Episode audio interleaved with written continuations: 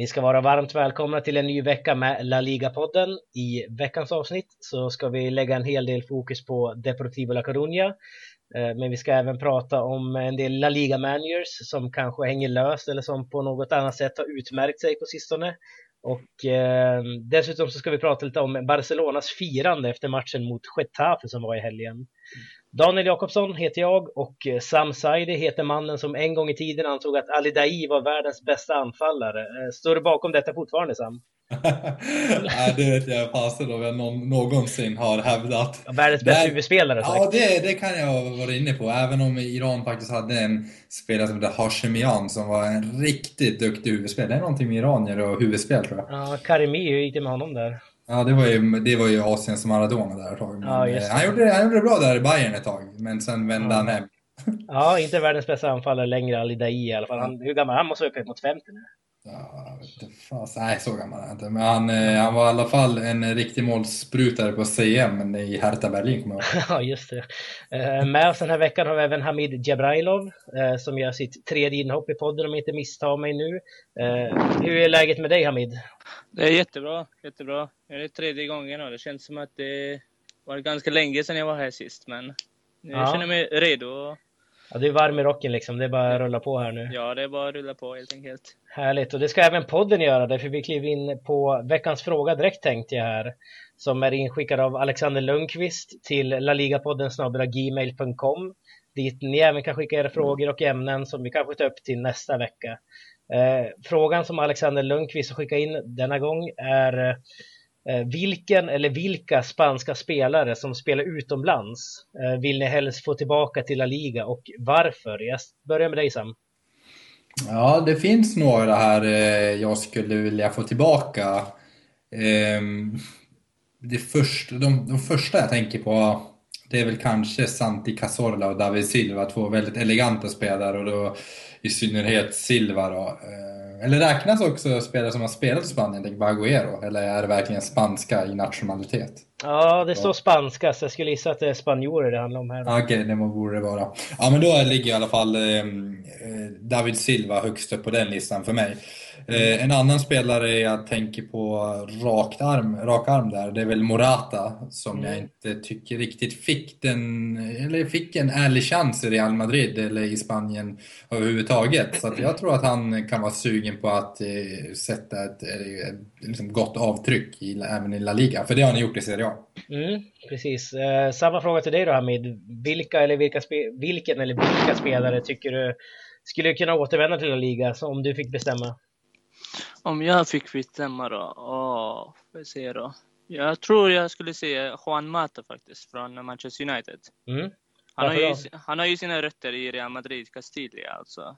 Så ja. har, vi har ju fått uh, höra på sistone att Real Madrid-supporter hade velat ha honom tillbaka i mittfältet i Real, men uh, samtidigt vill inte United släppa sin, uh, sin en sådan viktig spelare heller. Nej, skulle han kunna ta en plats i Real Madrid? Jag tänker på James, det är väl ungefär samma positioner? Ja, James, Isco. Det är just i nuläget känns det lite, lite för stor konkurrens, men ändå. Vi har ju, Real Madrid har ju Rafa Benitez som är känd för att rotera och uh, så jag tror han hade ändå passat in i, bra i Real Madrid. Han, mm. kan ju, han kan ju inte spela på kanten också istället för Bale eller någon annan. Så Juan Mata skulle jag säga.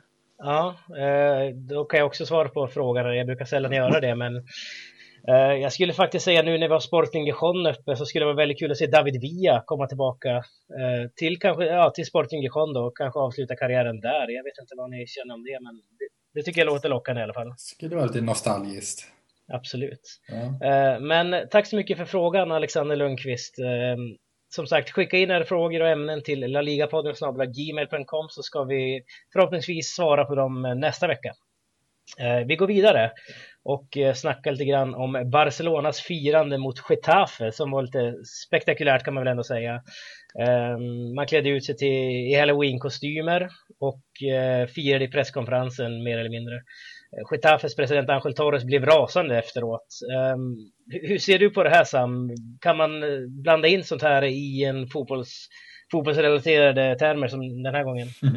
Först och främst så borde vi poängtera att det, det var ju ett missförstånd för, från första början. Spelarnas intention var väl någonstans att eh, kliva in i pressrummet när Luis Enrique satt där och det kan man se tydligt här på videon när man kollar att eh, det blir ju en ganska rolig eh, reaktion från spelarna när man märker att man är helt plötsligt när, eh, när Getafe håller presskonferens mm. och, den, och då, bara, då är det bara marschera ut jag tror det är Piqué som är längst fram där. Ja. Eh, så jag tycker spontant och det är väl lätt för mig att säga som sympatiserar med det lag som precis har vunnit kampen på planen att det är väldigt roligt. Jag skrattar ju väldigt mycket. Eh, medan eh, Getafe givetvis kommer från förlust. Det är helt andra känslor och då är det såklart inte lika roligt. Nej. Men i det stora hela, ja, lite humor måste vi kunna ha, eller vad säger ni? Ja, alltså Angel Torres säger ju här liksom att eh, han tyckte det var respekt. Nu har ju Barcelona efterhand bett om ursäkt för det här också eh, som klubb. Men han sa att jag godkänner klubbens eh, liksom uh, ursäkt, men jag tycker ändå att en spelare som Gerard Piqué som han var inne på ska sköta det snyggare. Han klättrar upp på något tre meters staket och hoppar ner och så vidare. Um, han menade även på att det är respektlöst mot en mindre klubb som Getafe och att Barcelona kanske inte har gjort så här mot Real Madrid. Uh, hur ser du på det Hamid? Ja, just nu har jag inte sett videon som Sam pratar om. Men ändå, om man nu tänker efter, alltså, en klubb som Barcelona, om man gör sådär mot ett ja, ganska litet lag mot Getafe. Alltså om man nu stormar presskonferens på det sättet så känner man ändå ganska för barnsligt skulle jag säga. Ändå. Speciellt från mm. Piqué som ändå bör ändå vara liksom någon förebild för de unga och uh, ändå klättra upp staketet som man inte får göra heller. Mm. Det känns ändå ja, lite barnsligt skulle jag säga. Men ja. om man nu, sen kan man också tänka på ifall det hade varit Barca som hade förlorat matchen. Hade de gjort samma sak då kan man tänka? Ja, det kommer hade vi aldrig få veta liksom. Precis, hade det varit lika roligt ändå. Men eh, om vi säger så här då Sam, eh, Hamid säger att det är barnsligt. Kan du förstå någonstans att Getafe tänker att ja, men nu kommer Barcelona i ett stor klubb, de kommer att pissa på oss här. Det här hade de inte gjort mot Real Madrid. Kan du förstå Angel Torres tankegång här? Ja, någonstans så blir det väl att man eh, underminerar Getafe som klubb. Det är väl lite i, i de banorna han är inne på. Eh, men någonstans, det blir så spekulativt i slutändan. Skulle de ha gjort det mot en större klubb eller Real Madrid?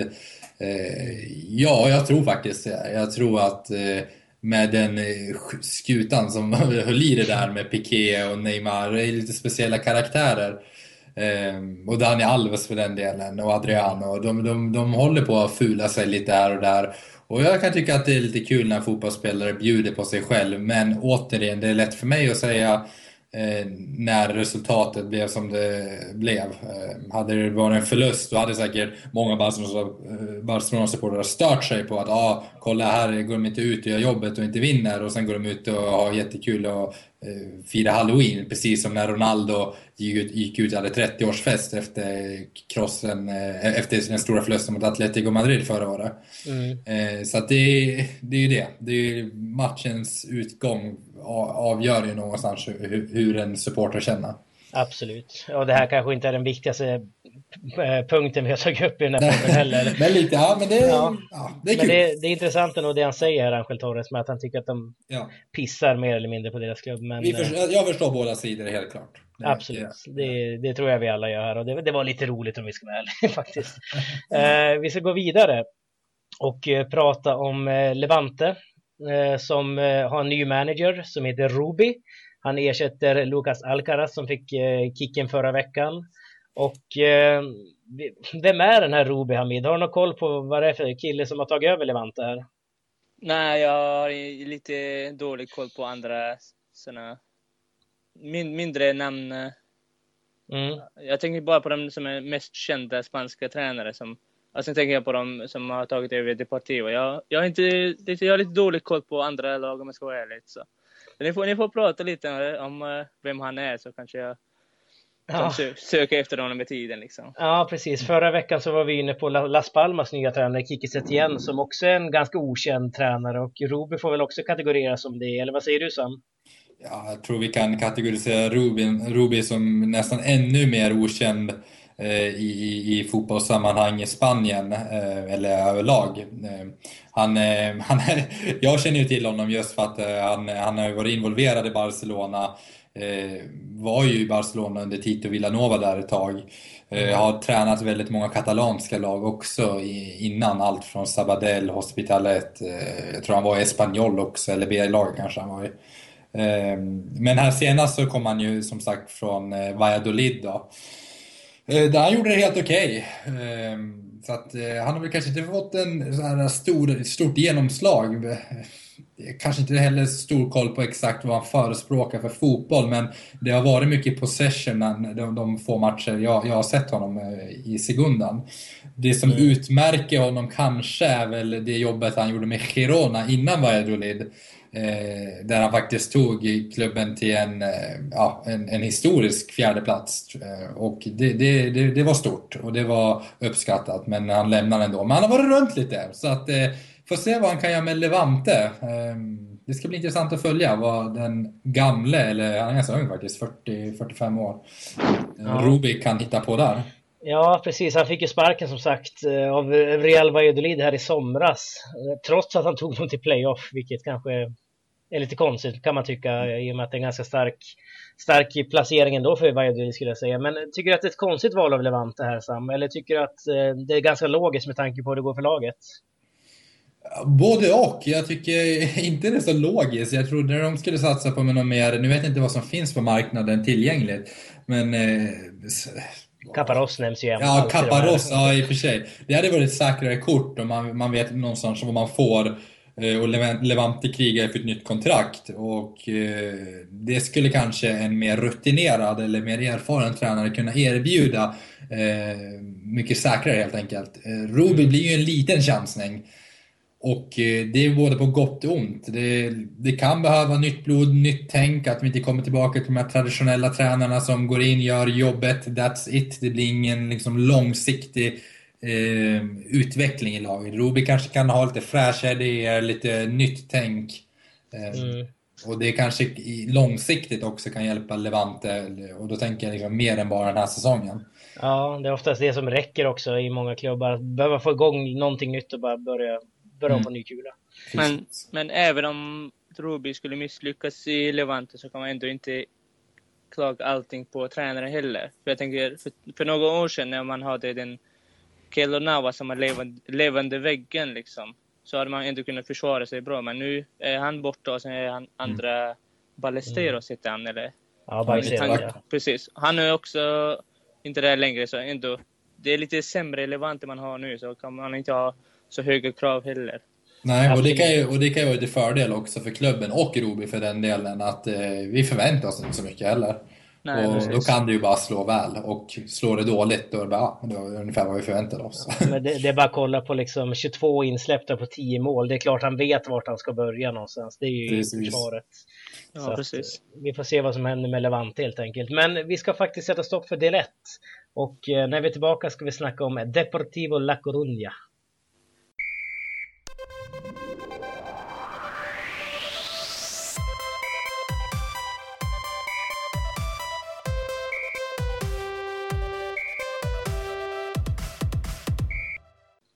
La Ligas finaste klubb spelade i helgen som var en tuff hemmamatch på förhand mot Atletico Madrid.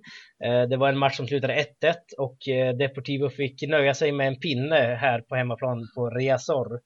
Eh, om vi tittar på matchen som en helhet Hamid, hur såg det ut för Deportivo tyckte du? I matchen i helhet tycker jag att de har ändå, de sköter sig ändå bra mot ett lag som Atletico. Jag förväntade mig innan matchen att det skulle vara 0-3 eller 0-4 cross. Mm. Men, men jag tycker ändå att Deportivo gjorde ändå bra motstånd och statistikmässigt så är det ändå ganska jämnt antal skott och sånt. Jag tänker att ändå de hade de uppnådde ändå sitt mål med att ta en pinne från, uh, från Atletico Madrid. Mm. Absolut. Um, om vi kollar till resultatet då, tycker du det var rättvist att det slutar 1-1 i den här matchen? Ja, egentligen tror jag att Atletico Madrid var lite vassa ändå i anfallsspelet. Och, men individuellt var de, gjorde de många fel och ja, till slut, jag, jag tror att det har ändå, det är ändå rätt, rätt resultat 1-1, även om Atletico förtjänade den lite mer.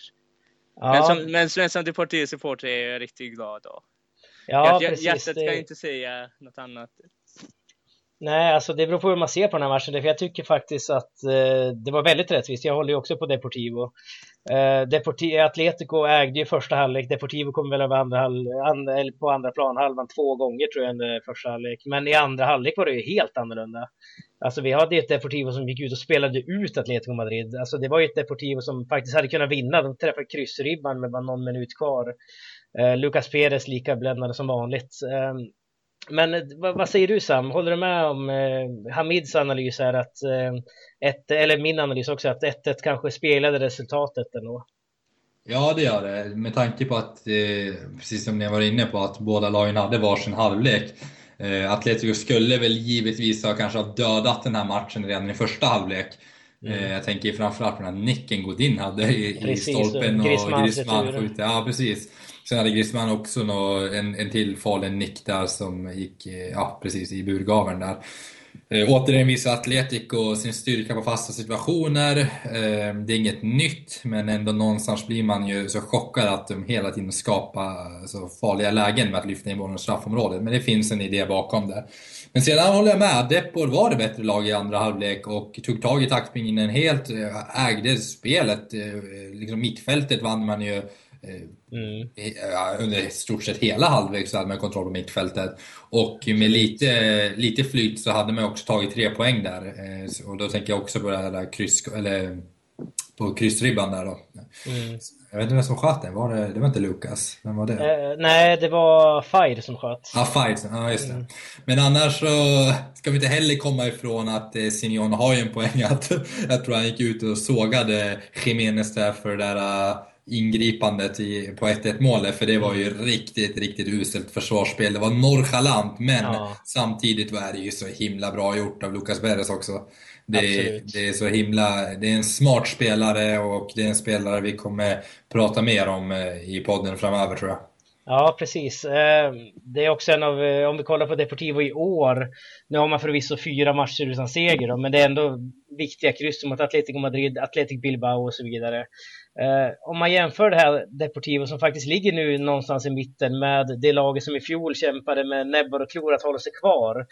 Eh, ser du någon skillnad på Deportivo i år från i fjol, Hamid? Och rent eh, spelmässigt tycker jag att jag ser betydligt bättre Deportivo i år. Även om man har många nya ansikten i laget så känns mm. ändå, alltså lagspelet är ändå bra. Försvaret, de är ändå lite bättre samarbete med mittfältet och, och även om målvakten har blivit liksom skiftat lite mellan Lux och uh, Fabricio så tycker jag ändå att spel, alltså spelmässigt så ser det partiet mycket farligare ut än sist. Och det resulterar ju också att man har tagit någonstans sjunde, sjätte plats liksom jämfört mm. med där nere i botten förra säsongen. Precis, och det är om vi kollar på eh, hur, hur han vill spela här, Victor Sanchez. Han tog ju över i slutet när eh, Depor behövde det som mest. Det är en profil som tidigare. Han kom in, eh, lyfter upp Deportivo till säker mark och faktiskt höll kvar laget också. Nu är han kvar till den här säsongen. Och det är en slags kontinuitet som faktiskt Deportivo väldigt sällan har. Man brukar ofta sparka tränare ganska på löpande band här. Um, Victor Sanchez spelar ju både 4-2-3-1 och 4-4-2. Um, Sam, vad ser du om Victor Sanchez spel här? Han ändrar ju ofta inför stormatcher, då kör han mer 4-2-3-1 och mot lag som Espanyol kanske 4-4-2. Varför gör han de här skiftningarna så mycket och varför byter han så många spelare? Även sådana som kanske ser givna ut, men inte är det. Ja, men i, varför han ändrar system och varför man ens väljer ett 4-2-3-1 system beror väldigt mycket på att man vill stärka mittfältet och ha de här två pivoterna Eh, för att stänga den här luckan mellan eh, mittfältet och försvaret. Eh, för det är ofta de här storlagen som med fotbollens utveckling har ju blivit så otroligt skickliga på att hitta in med, med kortpassningsspelet in i de här små ytorna. Och därför krävs det ofta, eller det krävs ja, allt, eller nästan jämt två pivotes för att stänga till den här luckan ordentligt. Och speciellt när du möter ett mer spelskickligt lag. Mm. Eh, däremot om du är det kanske på pappret mer spelskickliga laget och, förvänt, och man förväntas föra matcherna, då kan man släppa på det där lite och kanske flytta upp en till spelare upp i anfallet. Och det är väl exakt så han resonerar. Eh, mm. Så det är fullt logiskt tycker jag. Mycket fullt logiskt. Ja, om vi tar matchen mot Malaga som man förlorade med 2-0, då spelar man ju 4-4-2. Mm. Ehm, men som nu mot Atletico Madrid, då faller man ner med två pivoter som du säger, 4-2-3-1. Ehm, hur tycker du att Deportivo ska spela Hamid? Tycker du att man ska fortsätta skifta så här eller ska man bestämma sig för en formation och köra på det? Jag tycker att det är bra att man skiftar liksom formationen beroende på hur motståndarlaget ser ut. Just när vi mötte när Deportivo mötte Atletico senast som kör med 4-4-2 och med mycket anfallsspel, då tycker jag att man ska ha bra mittfältare. Därför, mm. därför körde man med 4-2-3-1. Men mot andra lag som kör lite, lite mer centralt tycker jag att man ska köra med 4-4-2. Med lite yttrar så man ändå kan skapa lite oro. För jag, mm. tycker, jag tycker det är bra, liksom, baserat på hur motståndarnas formation ser ut, så kan man ändå skifta och man har plan A och plan B. Liksom. Ja, man, måste, man, man, måste ändå komma någon vart om man inte lyckas med en formation. Mm. Hur ser du på det här Sam? Alltså, ska man anpassa sig så här mycket efter motstånd eller ska man försöka köra på sin egen idé? Eh, vad är det som ger bäst resultat i längden tror du för Deportivo i det här fallet? I längden tror jag givetvis att det är bäst att eh, sträva efter en egen eh, inskolad idé som alla ställer sig bakom och underkastar sig till. Men eh, jag tror också någonstans att man ska vara realistisk och, och, se sin egen position och förstå att Depor är, är inte ett Real Madrid, är inte ett Barcelona som faktiskt har förutsättningarna till att bygga ett, eh, ett eget spel helt oberoende, oberoende motstånd. Eh, och där, där, det är väl lite den balansen Victor Sanchez måste hitta, att kunna anpassa sig för att vinna nödvändiga poäng men samtidigt kunna hitta ett grundspel. Och ett grundspel tror jag man kan hitta även om man skiftar lite eh, i, i, system eller i, i, formation. Så att grundspelet går nog ändå att eh, kombinera med, med detta. Ja, det är väldigt få spelare som faktiskt har spelat samtliga matcher här. Eh, Victor Sanchez byter inte bara formation, formation utan byter väldigt många spelare också. Om vi tar en spelare som eh, Kan exempelvis, eh, tidigare Villarreal och Atletico Madrid, bara spelat tre matcher. Jonas Gutierrez, tidigare Newcastle och Argentinas landslag, två matcher. Oriel Riera som i fjol var helt ordinarie, han har ju bara spelat fem matcher nu varav de flesta är inhopp. Mm. Um, om vi kollar till truppen Hamid, vilka är de största byggstenarna tycker du i det här laget? Vilka är det som sticker ut i dagens Deportivo?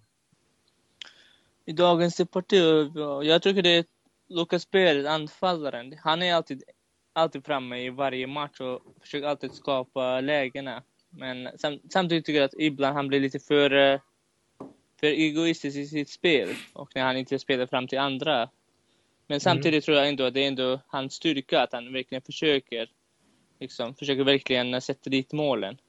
Ja, precis. Det är ju faktiskt en anfallare som Deportivo har sökt väldigt länge måste man ändå säga. Man har inte haft någon renodlad anfallare egentligen sedan Diego Tristan och Roy Mackays dagar. Mm. Uh, nu, är egentligen, nu är egentligen Lucas Perez en släpande anfallare eller yttermittfältare, men i och med att man har ingen annan anfallare att välja på så har Lucas Perez blivit den här viktiga stjärnan där fram. Uh, vad, vad säger du Sam? Äh, förlåt, vad skulle du säga Hamid? Nej, jag tänkte bara tillägga något. Jag är lite kritisk mot, uh, mot dagens tränare eftersom han inte låter eh, Juan Dominguez spela så mycket, som var en av uh, Deportivos alltså, viktigaste spelare under, när de spelade i Segunden och kom upp. Så, mm. som, är, som än idag är egentligen väldigt bra spelare, men som får betydligt mindre speltid. Precis, och det är också en grej om man kollar på hur Victor Sanchez vill spela. Han vill ha mycket fart framåt, Victor Sanchez. Han spelar med Fire hellre än Juan Dominguez som offensiv mittfältare. Och ja, Luis Alberto. Och eh, de tar ju de här platserna från Juan Dominguez som faktiskt har blivit utbuad ganska mycket på resor trots att han har en egen produkt och sådär. Eh, just för att han inte har riktigt presterat när han väl får chansen. Och han plats kommer inte in i det här 4-4-2 systemet heller om man ska försvara Victor Sanchez. Då. Men eh, samma fråga till dig då Sam. Vilka spelare du tycker sticker sticker ut i Deportivo? Ja, men eh, Lucas Perez har vi varit inne på och eh, jag tror att han kan bli otroligt viktig med, med, om han fortsätter med samma målproduktion, då, om han orkar hålla i det. Så det är ett imponerande facit. Men eh, Annars är jag också, som han är inne på, lite ja, fundersam över Juan Dominguez situation. En spelare som jag blev imponerad av här senast, det var kanske Luis Alberto. Mm. Eh, som jag tycker är väldigt finurlig och eh, kreativ. Hade väl också ett farligt skott där, eller försöker, han försöker mycket i alla fall. Han, han vill mycket. Och, och, det, och det tror jag är en spelare man kan bygga vidare på. Sedan är ju Jonas Gutierrez i sina bästa stunder och vi, klart vi ska tänka, eller ha i åtanke hans historik och vad han har gått igenom eh, på det privata planet. Men eh, får man igång honom så har man ju sparkapital där. Vi har en gammal Kani som eh, liksom kan komma in och eh, bidra med sin rutin och Eh, erfarenhet eh, när det kanske går lite tyngre eller när det kommer de här tuffa perioderna. Så att, eh, jag tycker det ser bra ut. Eh, jag tycker att Victor Sanchez ändå har hittat en, en, en skön trupp på något vis. En välbalanserad trupp, eller inte välbalanserad men i relation till vad de har haft tidigare är den väldigt välbalanserad. Precis, och det är så intressant också med tanke på hur han ska spela inför varje match. Det är alltid en chock för varje Deportivo Sporter när laguppställningen kommer ut, för det är så olika varje gång. Eh, vi har en Luis Alberto som jag tänkte, han kommer vara ordinarie i varje match tänkte man. Han har spelat i Liverpool och Malaga och så vidare. Eh, men eh, när det kommer till 4-4-2 systemet, det är då Luis Alberto får spela. Han kliver upp som anfallare då. Men i 4-2-3-1 så glöms han snarare bort där mm. och lämnas på sidan oftast. Ehm, men andra viktiga spelare, om jag ska få lyfta någon, eh, är ju Pedro Mosquera tycker jag som har gjort det väldigt bra som pivot när han kommit in här i laget. Ehm, påminner lite grann om Sergio, den gamla mittfältaren som nu är tränare för Espanyol faktiskt. Mm. Ehm, Cartavia gjorde ju otroligt bra nu senast mot Atletico Madrid också och Celso Borges så, såklart som tillsammans med Mosquera håller upp det där mittfältet. Men om vi kollar på exempelvis målvaktsfrågan här nu då. Fabricio var ju första målvakt i Deportivo förra säsongen. Han är nu skadad fortfarande, skadades under försäsongen och German Luxor klev in här. Han var ju otroligt kritiserad tidigare i Deportivo. Eh, hur har Lux gjort det tycker du sen Fabricio skadade sig, Hamid? Just när det gäller Fabricios skadan så tror jag, så tror jag inte Lux riktigt känner någon eh, konkurrens från andra målvakter. Det tror jag inte han har egentligen presterat på topp heller. Om man jämför med hans tidigare prestationer. För jag tycker att nu han vet att även om han eh, skulle prestera lite bättre än innan så är det ändå Fabrice, när han kommer tillbaka så är han ändå den första målvakten. Så jag tror inte han eh, presterar på topp faktiskt. Lite, lite för eh, enkla liksom Ja, du tänker så. Då har vi även alltså Manu som eh, värvades in när Fabricio skadades. Han är också skadad nu Manu, som han har tagit upp från eh, Fabril, alltså ungdomslaget, en andra målvakt där. Eh, men eh, bortsett från konkurrensen, om vi vänder till dig då Sam, ty, tror du att eh, Fabricio när han kommer tillbaka kommer ta över första platsen eller är det så enkelt verkligen för en målvakt efter fyra månader skada att bara kliva in och ta över rollen som första målvakt igen? Jag tror han kommer få det tufft och eh, Depor har ju börjat väldigt, väldigt bra och positivt den här säsongen så att det, det blir svårt att bara flytta på eh, målvakten på det sättet, eller Lux eh, bara på en gång. Med tanke på att målvakt och försvarslinje eller centrallinje överhuvudtaget är, är en väldigt viktig del som håller ihop det här laget. Det är mycket enklare att eh, kanske rotera på yttrar, vi var inne på Luis Alberto men just den här centrallinjen, den rör man inte så ofta och där är målvakten en viktig pusselbit. Så det kommer nog ta tid. Vi får se. Det, det blir intressant att följa men vi var ju också inne på att Victor Sanchez gillar att rotera så han kanske också det på målvaktsfronten. Ja, vem vet. Han eh, gjorde ju det i fjol också där med Lux ja, och Fabricio. Så vi får se vad som händer. Men eh, härligt, vi ska sätta stopp för del två och när vi är tillbaka så ska vi snacka lite grann om La Liga Managers faktiskt.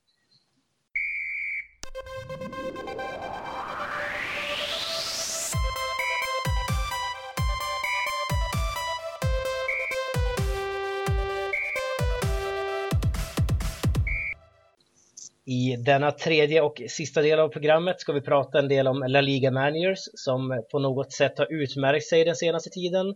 Och eh, min tanke var då att vi ska börja med Valencias manager Nuno Espirito Santo Eh, Santos sa innan matchen mot Levante att Alvaro Negredo ska spela sin, kan och spela sin sista match i klubben. Men efter matchen öppnar han återigen dörren och eh, vissa tror att han gör detta för att han mer eller mindre ska rädda sitt eget skinn här. För under matchen blev Santo utbuad av Mestalla-publiken och de ropar efter Negredo. Eh, hur ser du på detta Sam? Ja, ju, han har ju satt sig i en väldigt olustig situation här. Negredo är en spelare som har ganska hög status i Spanien. Han är väl i, i det här mitten, eller övre mitten, mittenskiktet någonstans när det kommer till spanska fotbollsspelare och i synnerhet när det kommer till spanska forwards. Och eh, Negredo är i sina bästa stunder en väldigt bra forward. Så att någonstans tror jag publiken känner att kom igen nu nu är det dags för dig att få igång den här spelaren snarare än att hålla på motarbeta honom. Så att eh, jag tror mm. det finns en besvikelse där någonstans att de inte kommer överens och att Nuno inte gör allt, all, all, all, liksom allt han kan för att få igång en Negredo som i sina bästa stunder är en väldigt farlig målskytt. Precis, och han menar lite grann här, han har försvarat sig och säger att ja men Bakali och Santimina kan spela anfallare, men de är ju inte riktigt anfallare i grunden de här Nej. två. Um, vad, vad, tror du Hamid? Tror du att eh, Ed Nunes, Santos sitter löst i Valencia eller tror du att han fortfarande sitter säker? Ja, jag, jag tror att han sitter säkert faktiskt. För just när det gäller eh, tabellen, jag kollar på tabellen just nu i Spanien. De ligger på sjunde plats just nu, Valencia, men de har ändå fem poäng upp till eh, fjärde plats, Champions League-plats. Så jag tycker mm. ändå att det är lite för tidigt, tycker jag, att sparka en tränare liksom mitt i säsongen. Ja, just det. Men eh, om vi säger Mestalla har ju visat sitt missnöje gång på gång under säsongen. Eh, redan i slutet av förra säsongen så visade ju Valencia-publiken att vi vill inte ha kvar dig här, du måste lämna. Han spelar lite defensivt och väldigt taktiskt sådär som man kanske inte uppskattar alla gånger i Spanien. Men, ju, eh, men just när det gäller så här kritik från publiken, det förekommer liksom i alla lag. Men samtidigt tycker jag att man ändå kan kompromissa det på något sätt. Känner publiken det blir för defensivt kan man ändå liksom försöka skifta formation eller köra lite mm. off offensiv drag istället. Så jag tycker ändå att han har all förutsättningar liksom att ha kvar jobbet så länge han bara gör några byten, några ändringar bara. Ja. Och, och försöker uppnå liksom, supporternas önskan på något sätt. Ja, vad, vad, vad, tror du Sam? Alltså varför, om vi börjar med det här med Valencia-publiken då. Varför backar man Negredo men inte Nuno Santo här? Ja, det kan ju, vid en första anblick så känns det ju väldigt så här konstigt. Eh, Nuno Espirito Santo har gjort ett jättejobb med Valencia skulle jag säga, men jag tror det eh, är lite frustrerande för att han har också haft förutsättningar till att göra ett bra jobb. Och eh, de har öppnat plånboken. Eh, vi vet ju att presidenten, oj, jag tappade namnet på honom. Vi pratade om honom tidigare. Eh, vad heter han ja. presidenten? Ja, nu har jag tappat namn också, men uh, det kommer... Nej, det är ett viktigt namn här. ja, men P Peter Lim, förlåt. Lim, just det, just det. jag tänkte, vi pratar så ofta om honom, hur kan ja. vi tappa det namnet? Ja. Hur som helst, att Lim öppnar plånboken och gett eh, nu, nu, nu väldigt bra, goda förutsättningar till att bygga ett lag. Och Negredo var ju en av de här stjärnvärvningarna som man skulle bygga kring. Mm. Och eh, jag har ju suttit liksom en lång tid nu och väntat på det. Ja, tänk när Negredo kommer tillbaka. Och jag känner någonstans fortfarande så bara, men när Negredo kommer igång då blir det ännu bättre. Mm. men sen resultatsmässigt har ju Lim gjort, eller Lim, har ju Nuno Espirito Santo gjort det jättebra här på slutet. Börjar lite tveksamt. Eh, men de senaste sju matcherna har man vunnit fem av dem, ja, man har vunnit fem av de senaste sju matcherna.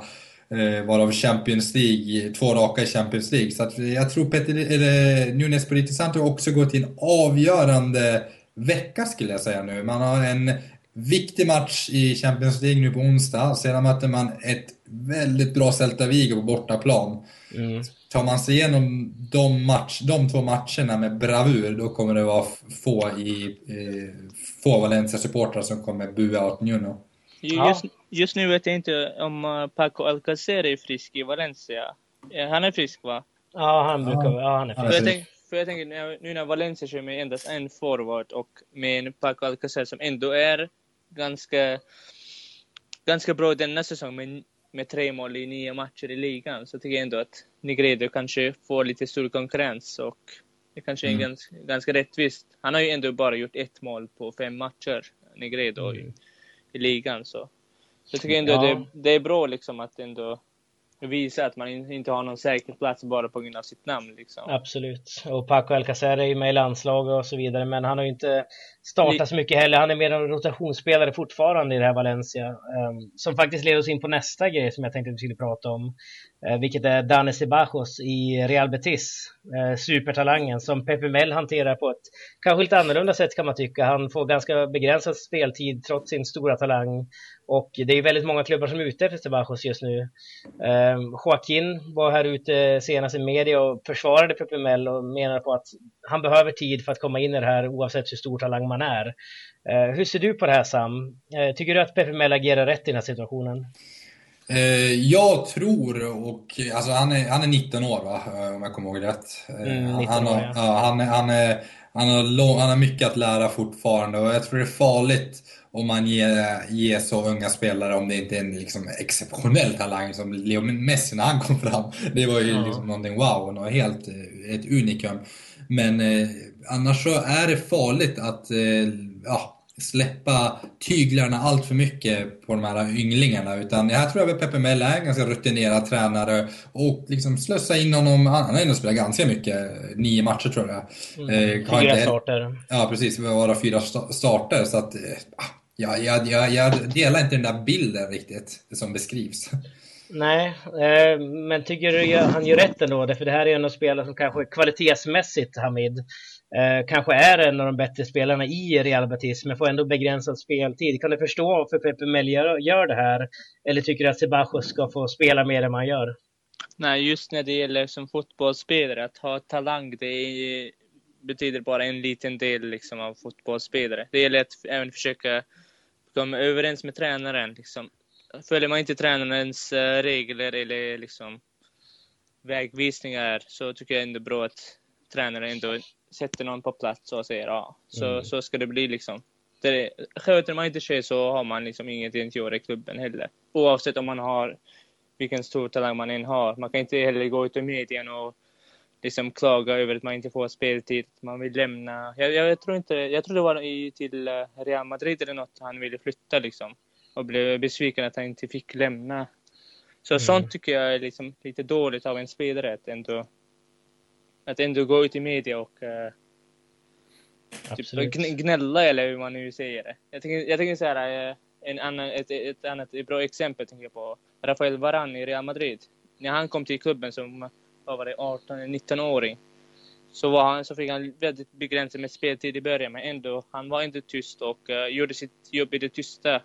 Och ju mer tiden gick, desto mer och mer speltid fick han. Och, mm. Så jag tycker det hade varit ändå samma sak med, med han Betis-spelaren också. Bara man är tyst och gör sitt jobb så tror jag det löser sig. Så får man sin chans. Ja, vi får se hur det blir med Sebajos här nu då. Men eh, han själv har ju, han har ju samma agent vad jag vet som eh, Pepe Mel. Så att det är väl ingen större kanske diskussion mellan de två på det sättet. Utan det är väl snarare just det här med att publiken vill att Sebajos ska spela mer. Mm. Pepe Mel menar på att du får avvakta och vänta på din tid lite grann. Ja, och, och sen att en Joaquin, en sådan uh, stor Betis-legend liksom. Att, att om mm. han försvarar tränaren då är det inte något som spelar in liksom. Om han, tyck, om han tycker att det är liksom Sabelos är fel och Melo är rätt liksom. Ändå kan förstå det på något sätt. Ja, hur ser du på, Sam på Joaquins uttalande här? Tycker du att han gör rätt i att kliva ut och försvara Pepe Mel eller ska han bara tona ner och vara lite tyst själv kanske? Ja, men först och främst är det ju inte han själv, Danny Sebastian, som själv har kritiserat Pepe utan det är ju som du säger publiken ja. som framförallt har visat sitt missnöje. Och där tycker jag det är helt rätt att en sån eh, en spelare som är så uppskattad och omtyckt och har hög status i klubben visa sitt stöd för tränaren. För det är klart, publiken eh, skriker, de, skjuter, de skriker ju skjut även om det är tio man som blockar. så att det, det, publiken tror att de är experter, men, men de är ofta inte det. Men Joaquin, han vet ju vad som är bäst för klubben och det är ju det, därför han försvarar tränaren. Så jag är helt helt för PP med helt enkelt. Mm. Eh, jättekort nu, vi börjar rinna ut, eh, tiden börjar rinna ifrån oss här nu, men jag tänkte jättekort att vi ska snacka om David Moyes också nu som förlorade igen i helgen, hans Real Sociedad här nu. Eh, Caparros, Juan de Ramos, Juan Antonio Pizzi, eh, några som nämns som ersättare. Eh, jättekort, jättekort här nu Sam, tycker du att eh, Moyes ska avgå eller få sparken eh, och tycker du att någon av de här ersättarna känns lämpad att ta över? Ja, det är nog dags för Moise att lämna snart om han inte vänder på den här negativa trenden. Real Sociedad har ett lag som bör vara liksom på den övre halvan av tab tabellen. Och, mm. eh, nej, han, har inte, han har fått lång tid, han hade hela fjolårssäsongen, men jag ser ingen tydlighet, jag ser inget liksom, intressant, utan jag ser bara en tråkig Mois, eh, Mois, eh, ett tråkigt Mois-system helt enkelt, som inte ja. får genomslag. Så att det kanske är dags att röra på sig. Ja, Sam tycker att han ska få lämna Real Sociedad. Vad tycker du Hamid? Tycker du att han ska stanna eller ska han gå? Nej, jag tycker att han ska också lämna för är man en tränare för ett lag som Real Sociedad så bör man ändå ligga lite längre upp i tabellen, även om det är lite tidigt just nu. Så jag tycker ja. att ändå, han borde lämna och ge plats för någon annan. Liksom. Vem tycker du ska ta över i sådana fall? Om vi tar de här tre som vi har nämnt här. Vilka var det? Ja, det... Eh, Caparos, eh, Juan Ramos och Pizzi. Juan Ramos, det är väl han har tränat i Real Madrid innan och... Och i Sevilla bland annat. Precis, och var ju lite sväng i Ryssland, hörde jag också. Där. Ja, men jag mm. tror det är lite känd namn borde man ändå ha liksom. Mm. Så jag mm. tycker att Juan Ramos kanske hade, borde de ge lite försök till. Ja, och Pizzi som jag nämnde är gammal tränare för Valencia bland annat. Ja, just det.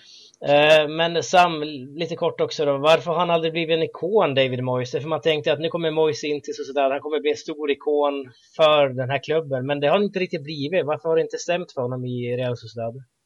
Det är no jag tror att det finns två förklaringar. Ett, att han har tagit med sig den här, den här negativa, vad ska man säga, negativa andan eller negativ eh, jag påverkade honom mycket tror jag när han var i Manchester United och han fick inte till det där. Eh, och sen kom han till Real Sociedad då, eh, ska göra ett nytt försök och hoppas på någon slags ny glans, eller glansera alla Everton igen där han gjorde ett jättebra jobb. Och han lever väl lite på det fortfarande, att eh, han byggde upp en image där han kunde göra väldigt mycket med inte så stora spelare. Sen fick han stora spelare, då gick det inte så bra i United. Sen går han tillbaka till typiskt Everton-lag skulle jag säga. Som mm. Sociedad, Sociedad bör vara. Ett lag som är strax under toppen. Eh, men till och med kanske kan eh, ja, vara med och hota till och med. Mm. Och det har han ju absolut inte lyckats med. Så han lever lite på gamla meriter, han har ingen tydlig idé. Så att det, det gick inte... Ja, jag, jag, trodde lite som dig också. Sedan så tror jag också att det finns en kulturell aspekt där hans hans filosofi inte passar i Spanien riktigt. Nej, och han kör ju fortfarande presskonferenserna på engelska, bara en sån sak. Ja, bara en sån, sån, sån sak. Jag tror, inte en, ja, jag tror det, det, det stör något enormt när en tränare inte kommer dit och vill liksom ta till sig klubbidentiteten med kulturen. Då är det ju svårt. Mm. Men, i, men i Moyes försvar så tycker jag ändå att folk har lite för uh, lätt att kritisera för just Moyes. Alltså jämfört med andra tränare på grund av hans uh, tid i United. Det är många som säger att ah, han är en av de dåligaste tränare som var i England, så kommer han att förstöra Sociedad. Så jag tror inte att man tänker för mycket på det förflutna. Och därför har man lite för lätt att kritisera Moyes. Men samtidigt kan man inte blinda för, blunda, blunda för eh, tabellen heller. Så. Nej, precis. Men eh, vi får se hur det blir med Moise här nu. Eh, det, han har några matcher på sig att kanske rädda sitt skinn här då. Mm. Men vi ska faktiskt börja runda av här nu och vi ska köra veckans match som vi ska tippa då. Eh, förra veckan så tippade vi Real Betis Athletic Bilbao. Ehm, en match som slutade 1-3 till Athletic Bilbao och jag tippade 1-1. Adam Pintorp som var med förra veckan tippade 2-2 mm. och eh, Sam tippade 1-2 vilket betyder att Sam återigen på en poäng. Du rör sig iväg i den här tabellen. Sam. Ja, det ser ut egentligen. Ja, jag skulle gissa på att du leder med några 5, 6, 7 poäng. Ja, någonting, riktigt, riktigt het just nu känner jag. Ja, verkligen. Vi får se hur det går den här gången då. Vi ska tippa Celta Vigo Valencia. Mm. Eh, en toppmatch som spelas nu på lördag tror jag det är. Eh, vi börjar med dig Hamid. Hur slutade Celta Vigo Valencia? Oj, lite svårt match, svår match det, detta år. Hade man sagt det för några år sedan så hade man kunnat gissa 5-0 till Valencia. Liksom. Oj. Men jag tycker så här, just nu, detta året så är Celta liksom ändå väldigt, väldigt svårt lag att möta som har både spelat riktigt bra mot eh, Barcelona och andra topplagen liksom. Så jag tycker mm. hjärtat säger att som, som Deportivo hjärta så tycker jag att Celta kanske skulle bli krossade eller sånt. Men, mm, men ja, jag tror det? Men, men hjärnan säger ändå att de kan ändå göra lite motstånd, så kanske 2-2 kanske skulle jag kunna gissa på. 2-2 säger Hamid. Va, vad säger du Sam? Ja, jag är nog också inne på kryss faktiskt, så jag drar till med en 3-3. Eh, 3-3, oj nu är det ja, många mål. Det blir en rolig match. Ja, jag tror också på en rolig match, men i och med Celta Vigo, de eh, förlorade ju mot Real Madrid, men kommer direkt på hästen och vinner mot Real Sociedad då förvisso. Eh, men de är starka, Celta Vigo. På hemmaplan på Baladois så tror jag de vinner mot Valencia. Jag säger 3-1 till Celta Vigo. Oj. Får vi se vad som händer där. Nolito och Iago Aspas, de kommer garanterat göra ett mål var. Kan vara så, eller Gudetti eller någon, vi får se. Eh, men innan vi avslutar Sam, ska du köra veckans Tokyo och veckans Faber? Ja, det kan vi göra. Och veckans Tokero hittar vi ju faktiskt i just nämnda Celta Vigo. Och det är ju Pedro Hernandez fantastiska kanon. Mm. Eller projektil som han fick till. En sån härlig, sån här, jag gillar de här skotten. Man får den här perfekta studsen och sån här bågen. Ja, och, sen måste, ja, och sen måste man ju också väga in att det var i 89 minuten. Bara det gör att det blir ännu vackrare. Så att, eh, ja, det målet blir veckans Tokiero. Pedro Hernandez. Ja, härligt. Eh, veckans Faber då? Veckans Faber har vi också varit lite inne, eller vi varit inne på det, och det tar vi från Depor-matchen mot Atletico Madrid. Och det är ju Jiménez agerande, så där får man inte agera på en fotbollsplan. Det är så nonchalant och så naivt och så ung. Han är ju ung i och för sig, han är väl 20 eller 21.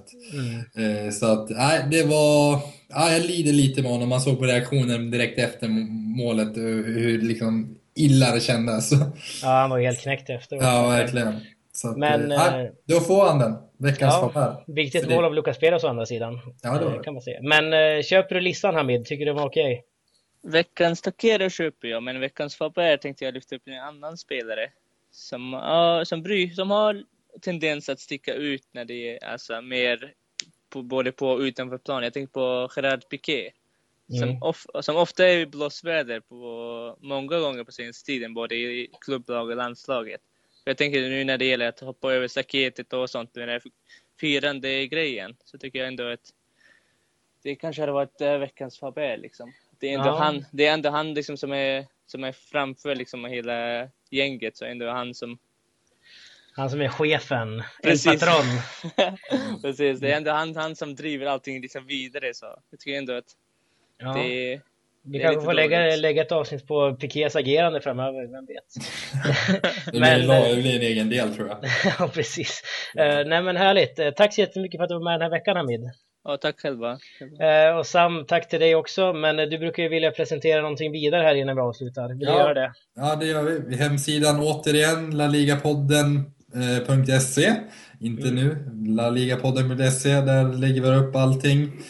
Eh, direkt eh, länkat till svenska fans också för den delen. Så att eh, där har ni allting lite mer strukturerat. Och sedan givetvis vår e-mailadress om ni skickar in många frågor som kommer in och det är alltid lika kul. Så fortsätt skicka in till laligapodden.gmail.com så att det uppskattas. Mm, härligt, men eh, tack hörni. Vi hörs nästa vecka med en ny gäst och nytt program. Tack ska ni ha, hej då! Hej då!